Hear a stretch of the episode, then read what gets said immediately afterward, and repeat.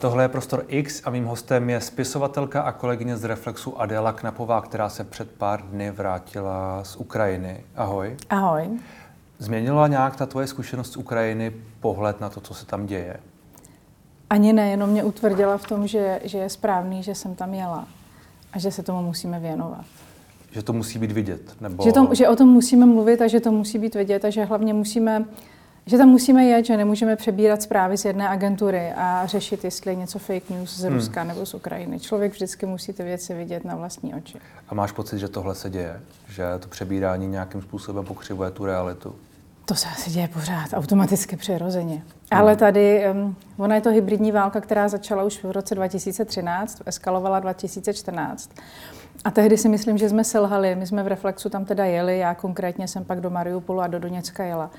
A myslím si, že jsme to prostě podcenili, protože ty zárodky současné války na Ukrajině uh, už byly položeny, tam ta válka začala už tehdy, jenom byla pro nás strašně daleko. Jak jsem dneska zjistila, nebo teď zjistila na Ukrajině, tak byla paradoxně daleko i pro hromadu Ukrajinců. Hmm. Oni si odbyli Majdan, nějakým způsobem začali žít víc jako Ukrajinci, protože do té doby třeba výrazně neřešili ruský a ukrajinský jazyk.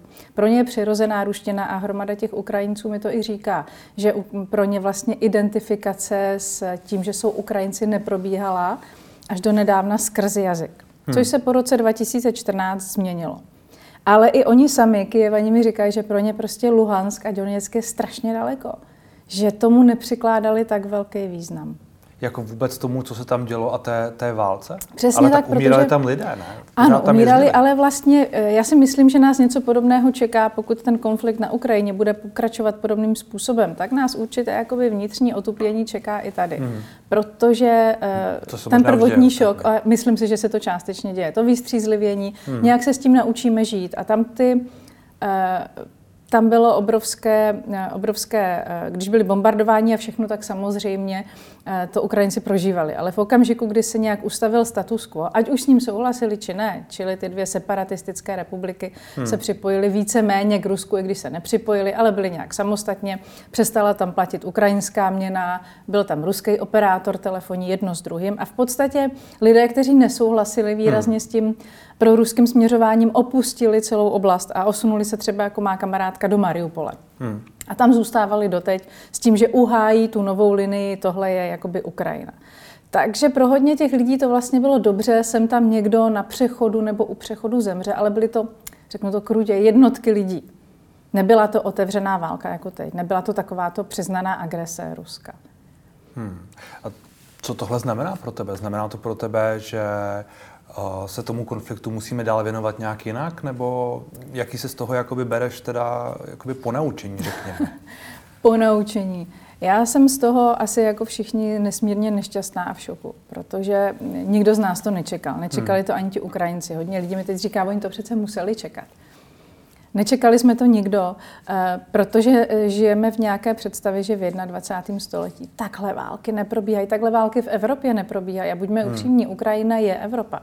Mě nesmírně rozčilovalo, když jsem, už když jsem tam měla, jak mi lidi říkali, co tam budeš jíst, co tam budeš pít. Hmm. To tvoje jako veganský kapučíno ti tam neudělají, ale Kyjev, Lvov a všechna tahle města jsou normální, vyspělá evropská města, tak jako je Praha. Hmm. O to je to právě děsivější. Vemte si, že by zítra začali tady jako odstřelovat Prahu. Hmm. Ta města vypadají svým způsobem, třeba na západě, jako Lvov, pořád stejně, kromě toho, že je v nich podstatně méně lidí nebo se pohybují méně po ulicích. Hmm. Je téměř všechno zavřené. A jsou tam na hromadě míst takzvané checkpointy, to znamená bariéry, které hlídají vojáci nebo domobranci, aby se stížil průjezd kohokoliv, kdo tam nemá co dělat do města. Ale jinak to město vypadá pořád stejně, ono se nezměnilo, ne, není z něj pořád válečná zóna. Hmm. Takže tam si člověk chvílema připadá, že to vlastně není reálný, dokud nezačnou houkat sirény. Hmm. A na což už místní teda nereagují v podstatě, protože tam houkají několikrát denně a nic se neděje. Ve Lvově nebo kde? Ve Lvově, ano. Ale když pak jdete dál jako ke Kijevu, nebo na východ, nebo na jih, tak... A kde všude ty jsi byla teda?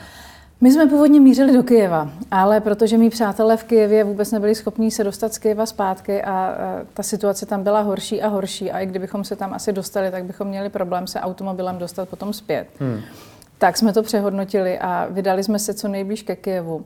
Ale vlastně tam kam jsme všude jeli, tak těsně před tím den, než jsme tam dorazili, tak to tam vybombardovali Rusové. Tak jsme v podstatě přizpůsobovali tu cestu našim možnostem. Druhým cílem byla Mariu, byl Mariupol. A tam jsme taky samozřejmě nedojeli. V době, kdy jsme přijeli na Ukrajinu, tak tam ještě pár koridorů, kteří ti místní jakoby drželi, bylo a ještě byl tele, telefonní signál a byla tam energie elektrická a, a teplo.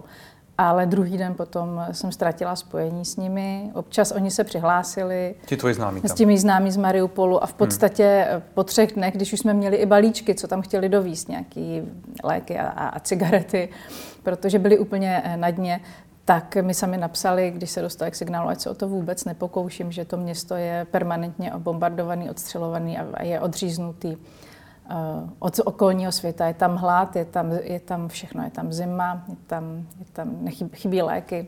Bylo to strašlivé se takhle vlastně s nima psát vždycky pět minut a najednou se ztratila ze signálu.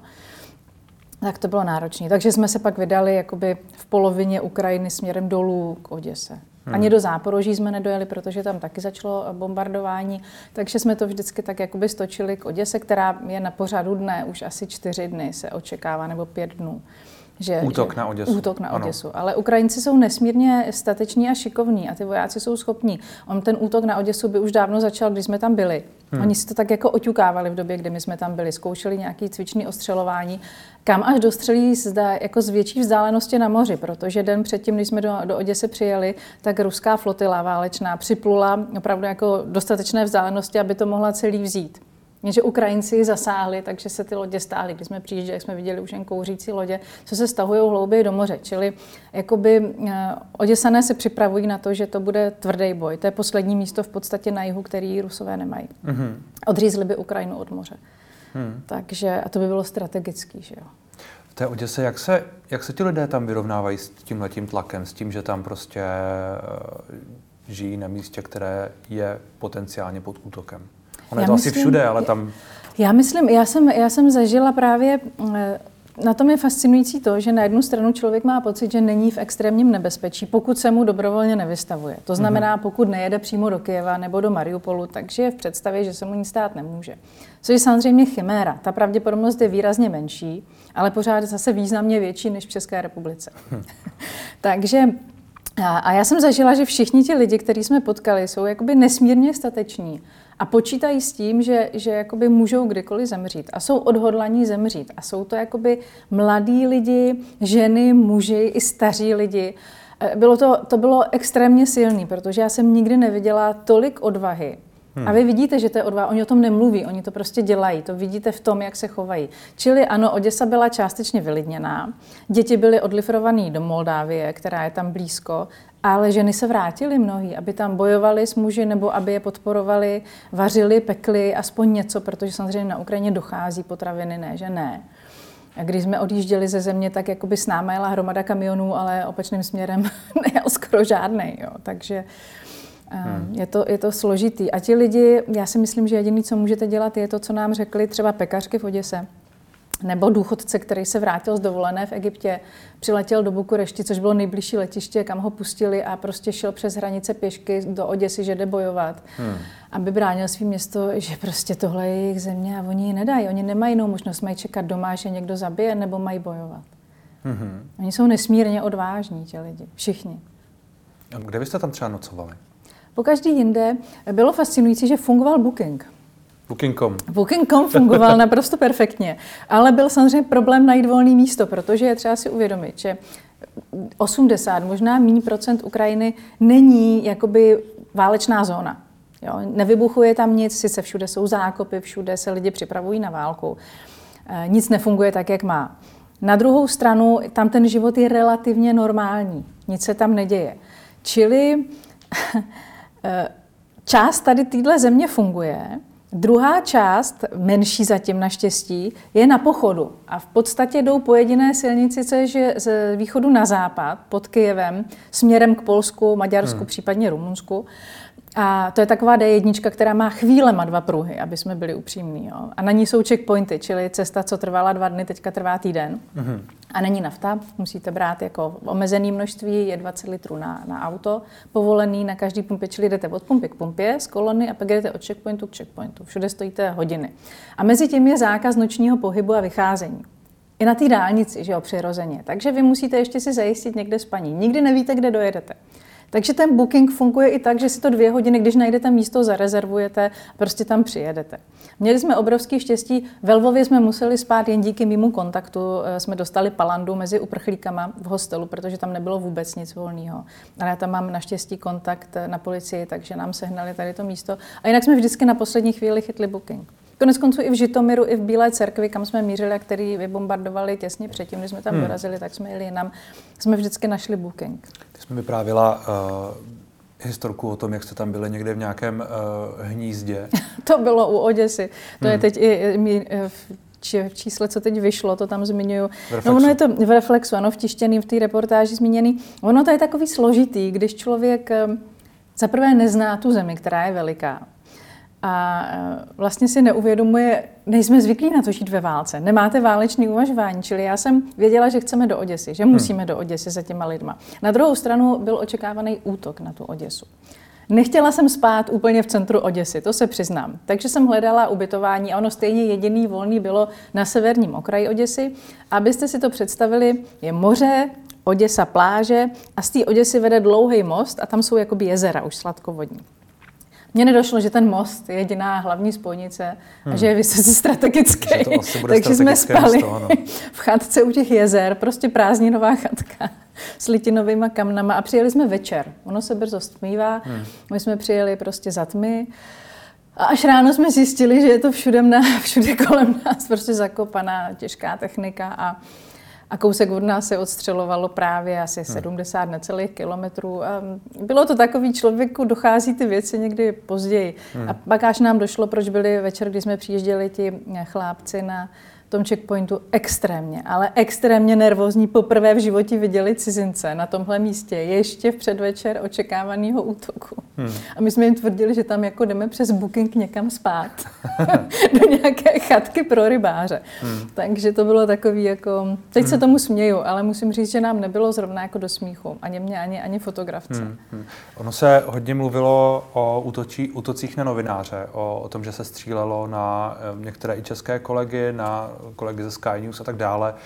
To je něco, co ty jsi tam jako zaznamenala? Ne, nebo, ne že by se to, to dělají, tobě stalo, ale... To jsem zaznamenala, to mě varovalo hodně lidí. Hodně hmm. lidí nám říkalo, ať si dáváme pozor. Takže my jsme v podstatě jakoby cedulky pres nikde moc vytažený neměli hmm. a vesty taky ne. Upřímně. Takže jste to radši schovávali?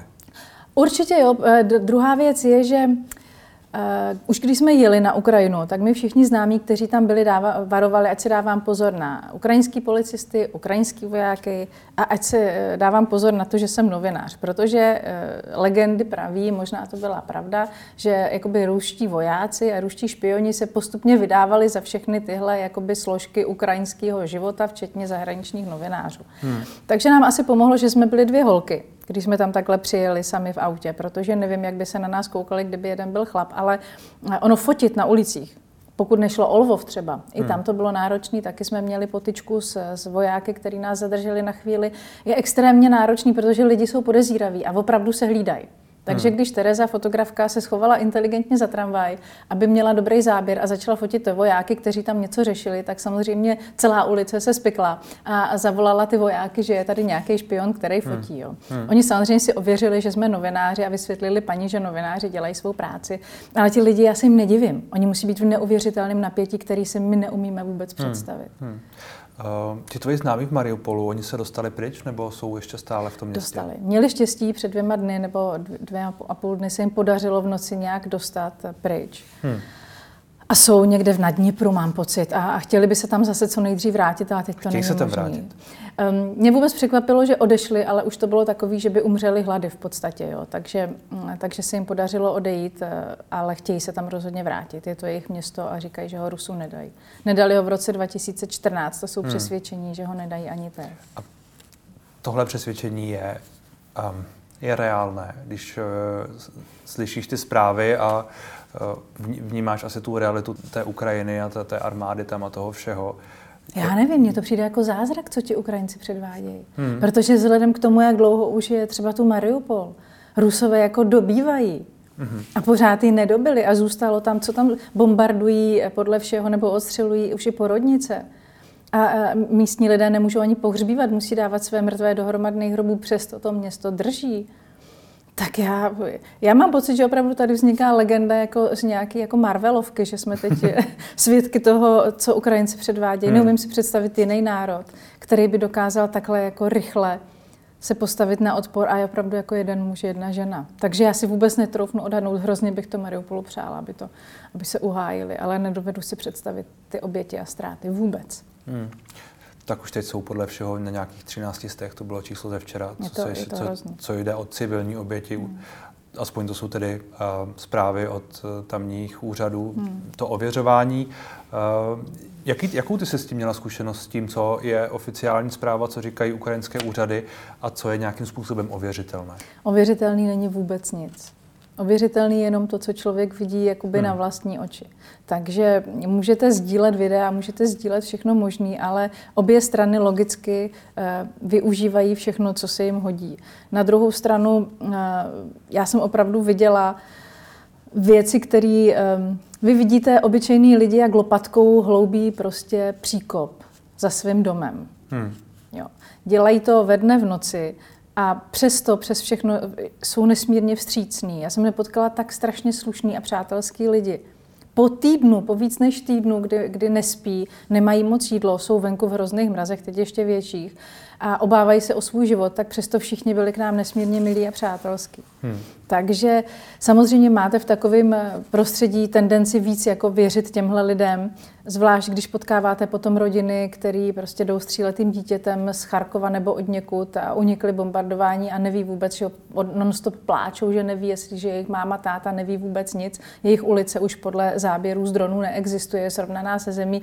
Čili nemáte úplně důvod těmhle lidem nevěřit. Což to ani nemyslím tak, že bys eh, neměla věřit těm lidem nebo těm uprchlíkům, hmm. ale myslím spíš jakoby oficiální Uh, něco, co se tu možná dá nazývat jakoby propagandou, ale myšleno tak, že to jsou prostě oficiální jako zprávy prostě ukrajinské strany, která logicky říká to, co ve válce je prostě příhodné, tak to asi je normální.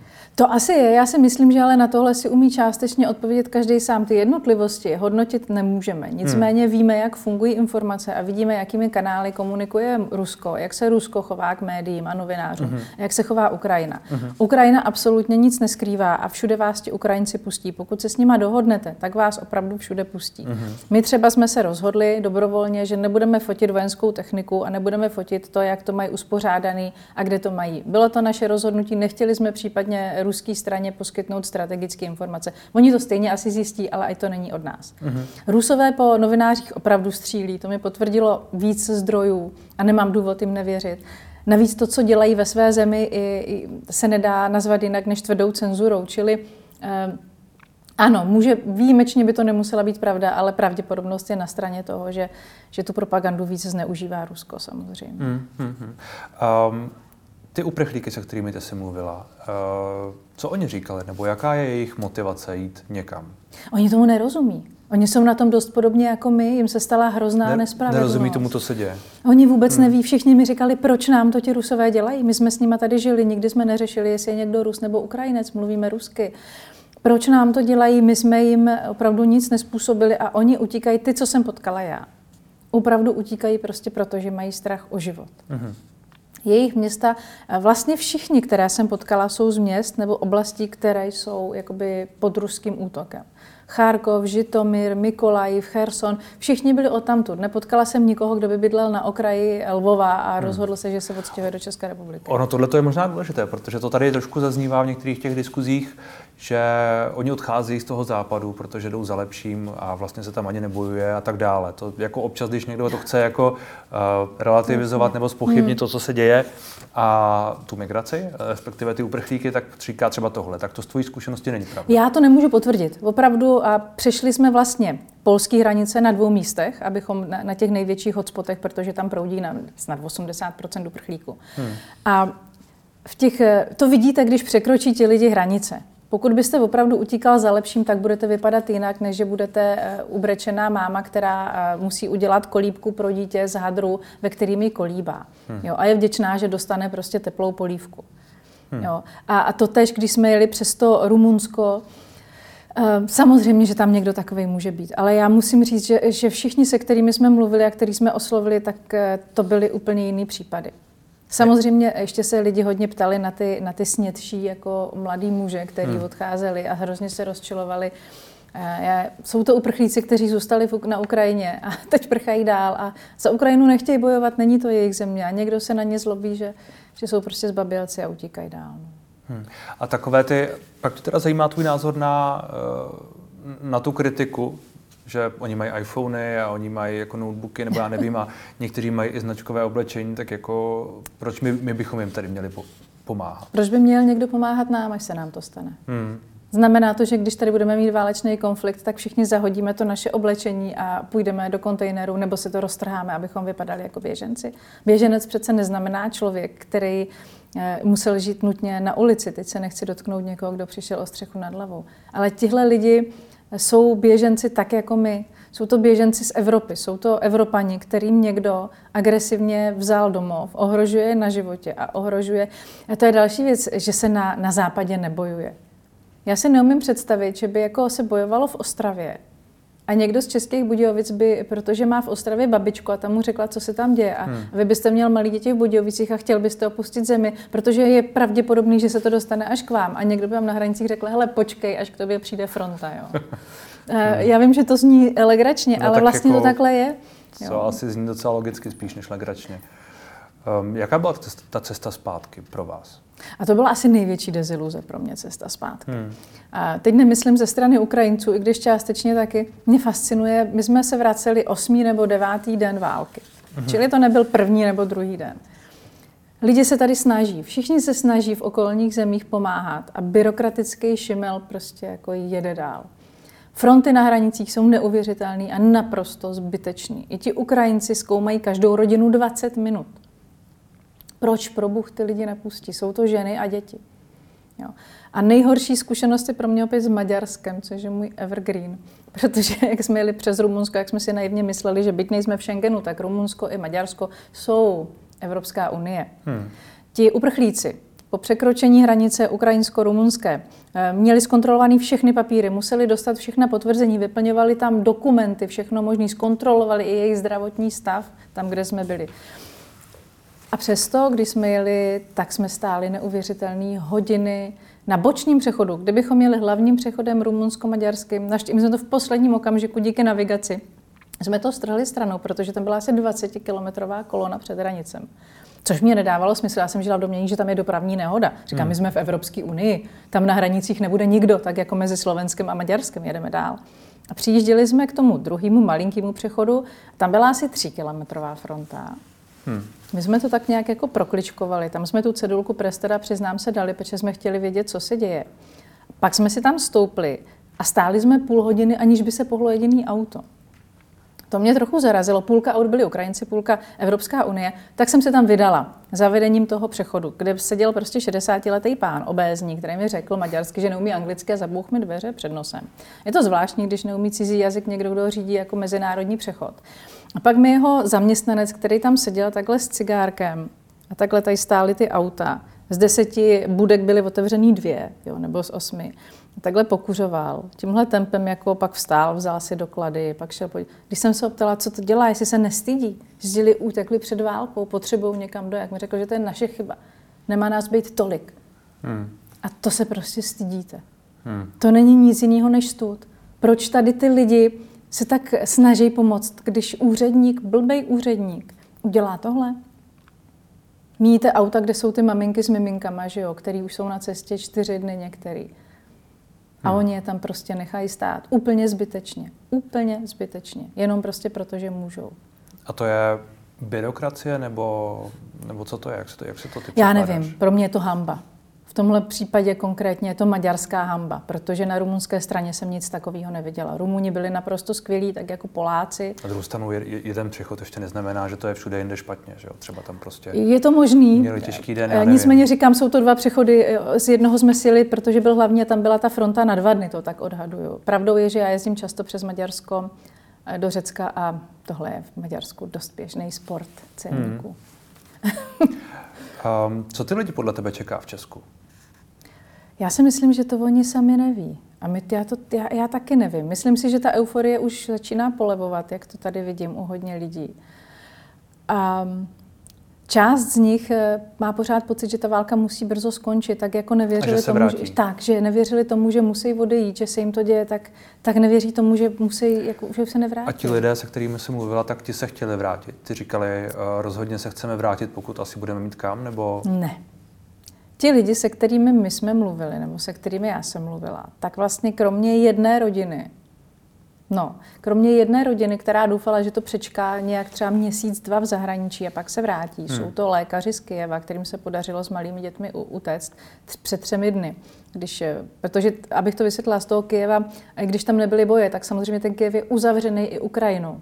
Ty checkpointy jsou tak hustý, a samozřejmě eh, jsou úplně jinak, jinak pevnostně udělaný, že ten proud aut, který chtěl ven, v podstatě ucpal celé město. Tam se stálo třeba dva dny, hmm. takže v okamžiku, kdyby se něco stalo, tak vy jste vlastně v pasti.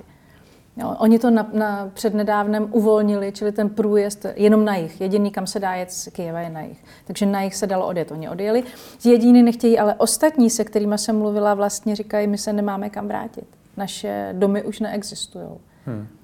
A jsou to třeba i staří lidi, kteří už na té Ukrajině neměli na to nechat si koupit jako novou protézu. Starýmu pánovi vypadly zuby a potřeboval protézu a měl štěstí, že, že v tom Lvově mu řekli, že mu ji udělají zadarmo, že je válka, ale um, neví, kam půjdou. Ví všichni, že chtějí do Polska, protože mají pocit, že ten jazyk je jejich hmm. nejbližší. To je taky jeden z důvodů, proč tam chodí. Um, takže nevím, eh, vůbec si neumím představit, eh, jak, že bych byla v jejich kůži. Někdo z nás asi. Já jsem se na začátku ptal na to poučení v uvozovkách. Eh, S tou svojí zku- zkušeností a, a tak dále, mm, měli bychom to prostě brát vážně a měli bychom se i v souvislosti s tím, jaké to tam je a třeba co i ty si zažila, přistupovat k té válce, tak jako, že to je i naše válka. Pro mě to tak určitě je. Pro mě je to naše válka a, a tak, jak na jednu stranu se, jsem ráda, že se chováme tak, jak jsme po, po dlouhé době konečně, tak jak podle mě by se civilizovaný národ měl chovat, to znamená, že pomáháme tomu, hmm. kdo potřebuje, tak si myslím, že je, je, třeba být asi trošku razantnější k tom, v tom přístupu. Eh, Já si vybavuju, že když jsem tam byla, tak eh, v podstatě Rusové odstřelovali nebo napadli, ať už omylem nebo úmyslně, tu jedenou elektrárnu u Záporoží. A eh, tam v podstatě zavládla naprostá jakoby, eh, jakási kataklizmatická až euforie na té Ukrajině, tak teď je po všem. Jo.